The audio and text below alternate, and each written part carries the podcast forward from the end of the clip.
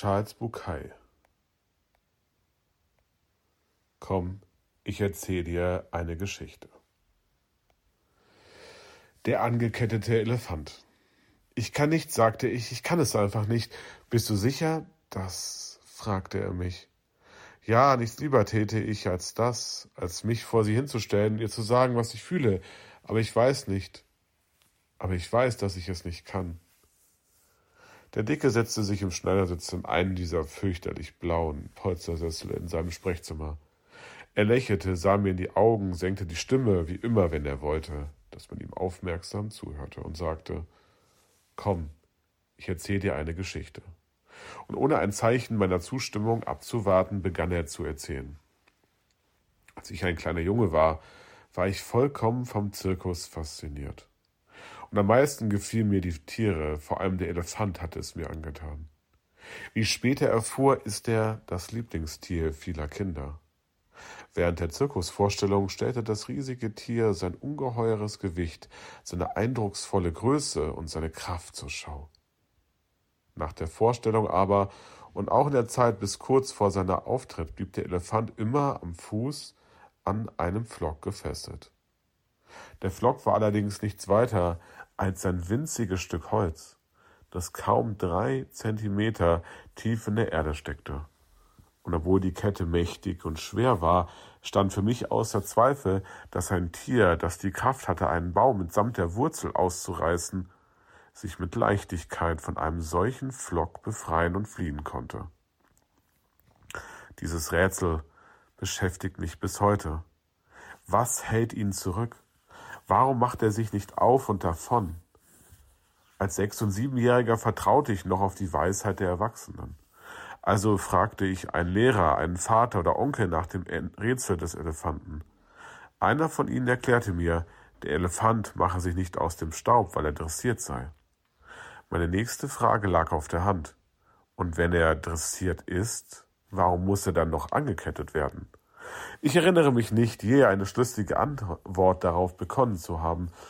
Mit der Zeit vergaß ich das Rätsel um den angeketteten Elefanten und erinnerte mich nur, dass, nur dann wieder daran, wenn ich auf andere Menschen traf, die sich selbst fragten, irgendwann einmal, ob dieser Elefant wirklich sich nicht losreißen könne.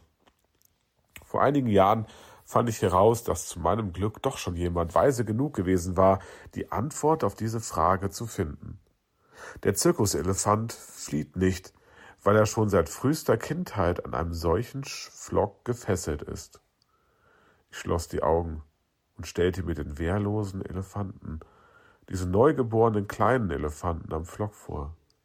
Ich war mir sicher, dass er in diesem Moment schubst und zieht und schwitzt und sich zu befreien versuchte.